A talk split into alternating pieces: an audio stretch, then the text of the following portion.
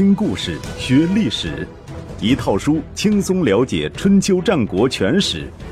有声书《春秋战国真有趣》，作者龙震，主播刘东，制作中广影音，由独克熊猫君官方出品。第二百三十七集：荆轲刺秦王一。首灭韩国，秦国加快统一步伐。战争仍在继续。公元前三二三年，秦军攻赵，在番吴（今河北省灵寿）遭遇李牧阻击，大败而回。公元前二三一年，秦国成功策反韩国南阳守将滕，封其为内史，因此在历史上，此人又称为内史滕。公元前二三零年，秦国以内史腾为将，发兵进攻韩国。嬴政弃本土诸多名将不用，而将此重任交给降将内史腾，自然是看中了他熟知韩国的情况，而且在韩军中有较大的影响力。内史腾果然不负厚望，一举攻克新郑，俘虏了在位九年的韩王韩安。秦国遂将韩国灭亡时的全部领土改建为颍川郡，韩国成为了战国七雄中第一个灭亡的国家。韩国的灭亡自然是由于秦强韩弱，但更深层的原因是天下统一已是大势所趋。战国的乱局源自春秋，但其战乱的规模和损害程度又远胜于春秋。《战国策》曾经这样生动地描述：一场大战下来，战死者的丧葬费和伤者的医药费，再加上车马武器的损失，十年之田不长也。死伤的将士枯腹折夷，手身分离，铺骨草泽，头颅将扑，相望于境；父子老幼细鲁，相随于路。战败的国家，族类离散，流亡为臣妾。满海内矣。而自三家分晋的两百多年来，这样的大战连年不断，生灵涂炭，民不聊生。天下百姓对于结束战争的愿望越来越强烈，要求实现统一的呼声也越来越高。如果说民心向背是决定战争胜负的关键，那么秦国凭借着先进的政治制度。强大的军事实力和灵活的外交手段，已经在这场漫长的拉锯战中获得了人民的支持，成为众望所归的乱世终结者了。内史腾也许是出于顺天应民的想法，才主动投降秦国，并且甘为驱使，充当了灭亡韩国的捉刀人。赵国名将李牧。嬴政的下一个目标是赵国，也是天意使然。公元前二三零年，赵国的代地发生大地震。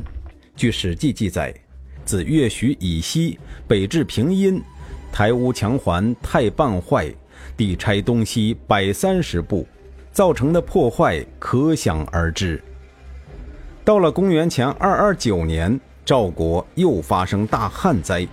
庄稼地里颗粒无收，民间传唱着一首歌谣：“赵国哭，秦国笑。”谁要是不相信，那就看看地上长不长草。秦国自然不会放过这样的机会，再度出兵攻赵。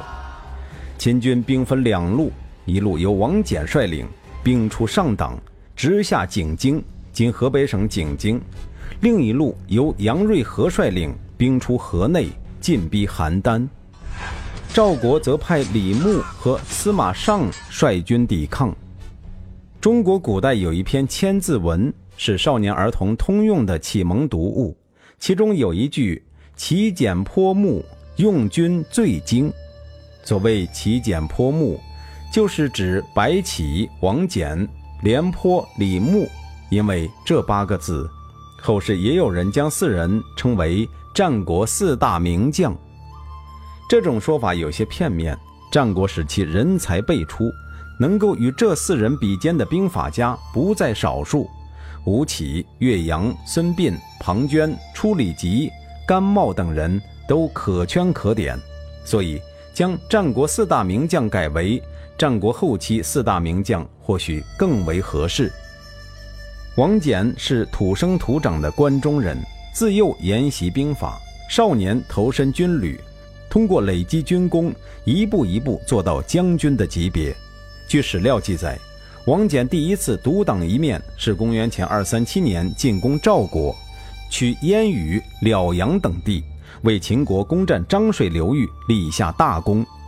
秦国诸多将领中，王翦以稳重而闻名，号称不败之将。同样没有打过败仗的李牧是赵国博仁人，今河北省邢台，原本镇守代地雁门一带。防备匈奴人进攻，匈奴及春秋时期的戎人敌人，战国时期的胡人是当时北方游牧民族中势力最为强大的一支。他们逐水草而居，善于骑射，经常入侵秦、赵、燕等国北部边境，所到之处屠杀平民、焚烧房屋、摧毁城池、劫掠财产，给这些国家造成巨大的困扰。由于匈奴人骁勇善战，来去如风，防不胜防，各国都拿不出有效的办法来对付他们，只能抓紧修筑长城，企图依靠城墙将匈奴人拒之门外。即便如此，匈奴人仍然能够突破长城的薄弱环节，抢到他们所需要的牛羊、粮食和俘虏。然而，当他们遇到李牧的时候，发现自己遇到了最难对付的敌人，李牧也是采取防守策略，但是和别人有所不同的是，他在雁门关外修筑了许多烽火台，又派大量骑兵出去侦察，因此每次匈奴人来进犯，他都能提前得知情报，及时将部队、百姓和牲畜、粮食统统撤入城内固守，坚决不出战。匈奴人不善于攻城，也不善于打持久战，又抢不到粮食来补充军粮，只好在城外叫骂一番，空手而归。匈奴人一走，李牧又活跃起来了，将部队拉到关外去练习骑射。战士们没有和匈奴人正面交过锋，因此没有军功。他就根据平时训练的成绩予以提拔，只要是他认为合适的。便安排到相应的位置上使用。雁门边境交易频繁，官府在市场上常常能够收到大笔税金。李牧将这些税金全部结下来，用于改善部队的生活和待遇。他几乎每天都要杀几头牛来犒劳士兵，还时不时让人买来好酒与将士们同饮。毫不夸张地说，雁门守军是全赵国不。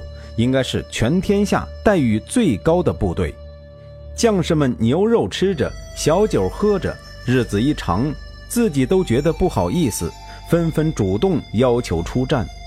李牧本来笑眯眯、很和气的样子，一听说有人要出战，立刻板起脸，下令说：“一旦匈奴人来犯，全体将士立即退进城堡，绝不出战。如果有谁不听军令，擅自出战。”斩首示众。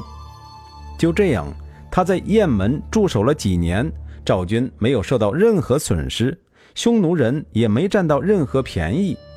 匈奴人每次冲到雁门关外，对着厚厚的城墙无可奈何，便极尽辱骂之能事，嘲笑李牧是胆小鬼。城内的将士也有人暗中说：“咱们的将军确实是个胆小鬼。”李牧听到，只是笑笑，不当一回事儿。匈奴人撤走之后，他照样出关训练士卒，周而复始。那时候还是赵惠文王当政，赵惠文王在历史上口碑不错，但是有一个缺点，就是沉不住气。他听说李牧一直闭关不战，也认为这是一种胆怯的表现，多次派人去责备李牧，但是责备归责备，李牧照样是我行我素。甘当缩头乌龟。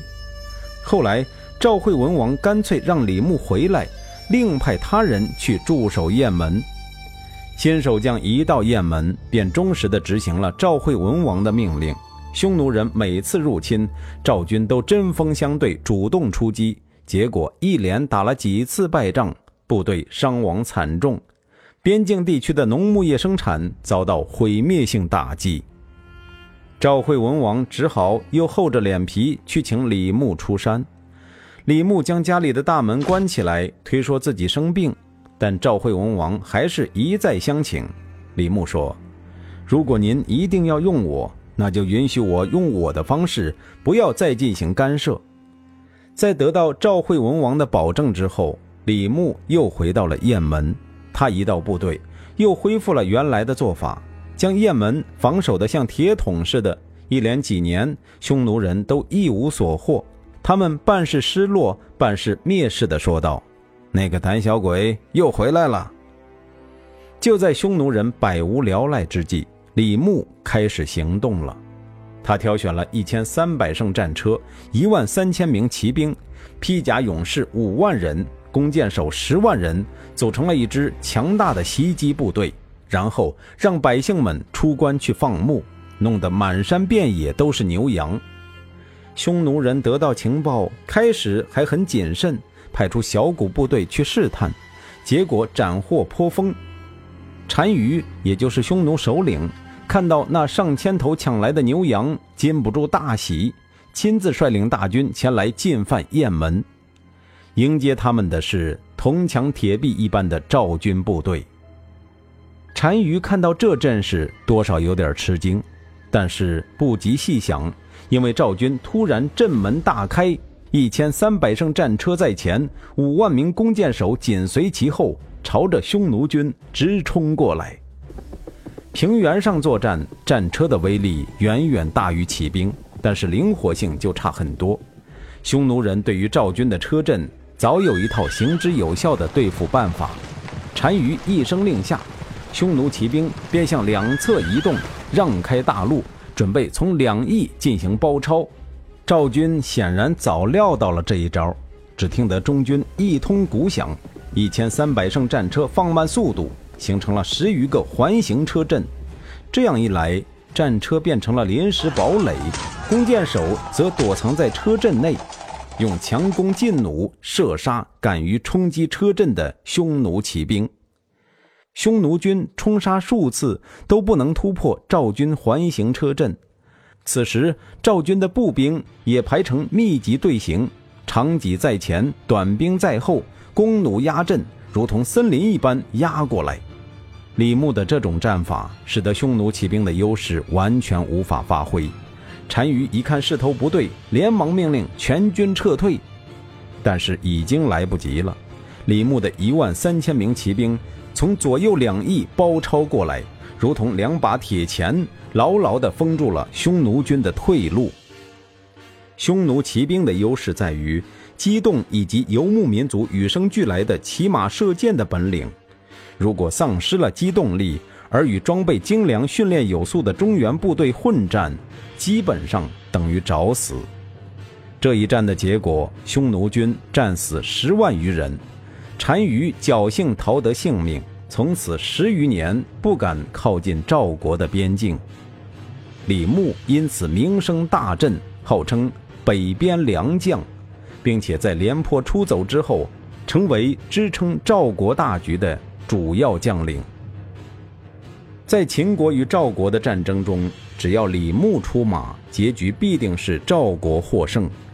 当然，迄今为止。李牧和王翦还没有正面交锋过，究竟谁是当代天下第一兵法家？在即将到来的秦赵两国决战中，答案似乎很快可以揭晓。魏辽的反间计。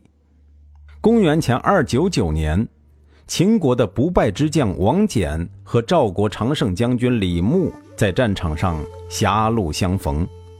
双方都采取了谨慎的策略，开始构筑防御工事。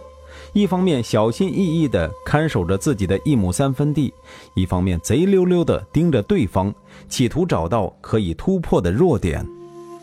时间一长，嬴政有点急了，他将李斯和魏辽叫来说：“我军劳师袭远，补给线长；赵军以逸待劳，补给线短。如果战争这样长期拖下去，怕对我军不利。你们能不能想办法让李牧离开军队，为王翦搬开这块绊脚石？”李斯和魏辽相视一笑，回答说：“咱们不是有郭开吗？自从嬴政亲政后。”魏辽便成为了具体负责对各国实施反间计的总指挥。魏辽的弟子遍布天下，哪个国籍的都有，是一支名副其实的多国部队。他们奉命游走于诸侯宫廷和市井乡间，将秦国的谣言传播到各国朝野，同时拉拢和收买各国的有志之士，诱使他们为秦国服务。公元前二三三年。收买郭开，阻止廉颇回国。公元前二三一年，策反韩国的内侍腾，都是魏辽师徒的杰作。可以说，魏辽在正面战场之外，开辟了一个秘密的第二战场。这个战场上使用的武器，不是矛戈剑戟，而是书信与黄金。负责与郭开对接的间谍，是魏辽的得意门生王敖。王敖轻车熟路，以商人的身份来到邯郸，顺利地将一万两黄金送到郭开府上。这样的生意，郭开也不是第一次做了。他毫不客气地收下黄金，打了收条，却给了王敖一半回扣，说：“我为秦国做了这些事，赵国就要灭亡了，请您在秦王面前为我美言几句，让我做个秦国的臣子，我感激不尽。”不久之后，谣言传开，说李牧、司马尚与秦军私通，将要倒戈一击，引秦军进攻邯郸。赵谦听到，便将郭开等重臣召来问个究竟。郭开给了赵谦一个肯定的答复。赵谦听信了谗言，派将军赵聪和严巨去代替李牧和司马尚，并且要李牧赶回邯郸复命。李牧收到命令，长叹一声：“赵国就要灭亡了。”他不是目中无人，认为只有自己才能抵挡秦军，而是知道赵国已经被奸佞小人掌握，赵王又昏庸无能，即便有十个李牧，也无法挽回颓势了。既然是那样，回去肯定也是死路一条，不如逃走。李牧这样想着。将大将军的印绶留在营帐中，悄然离去。然而没走出多远，李牧就被赵聪派出的追兵抓住，送回邯郸斩首。同时，司马尚也被罢免。三个月之后，王翦攻破赵军，杀死赵聪，活捉严巨。秦军还没打到邯郸城下，赵谦便被郭开挟持，开城投降了秦国。据《史记》记载，赵谦的母亲本来只是一名宫中女优，有宠于赵悼襄王。赵悼襄王本来已经立王后所生之子赵嘉为大子，后来经不住女优的软缠硬磨，便改立赵谦为大子。而这位赵谦素来行为不端，轻信谗言，两次被郭开算计，最终自毁长城，当了亡国奴。邯郸投降后，赵家逃到代地，在众位宗室大臣的拥戴下，自称赵王，也就是历史上的代王家。这个流亡政权存在了六年，于公元前二二二年被秦国大军所灭。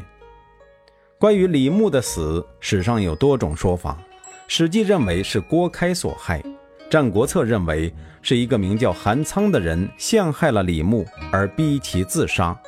还有一种说法是秦国的谋士顿若设计杀害了李牧，《列女传》则称是赵谦的母亲，也就是那位女优接受了秦国间谍的贿赂而唆使赵谦诛杀李牧。至于郭开的下场，正史中没有记载。据冯梦龙杜撰，郭开投降秦国，受到嬴政封赏，完成了他从赵国重臣到秦国大夫的华丽转身。然而好景不长，就在他回邯郸搬运黄金的途中，被李牧旧部截杀。这也许是小说家对于历史的一种良好的愿望吧。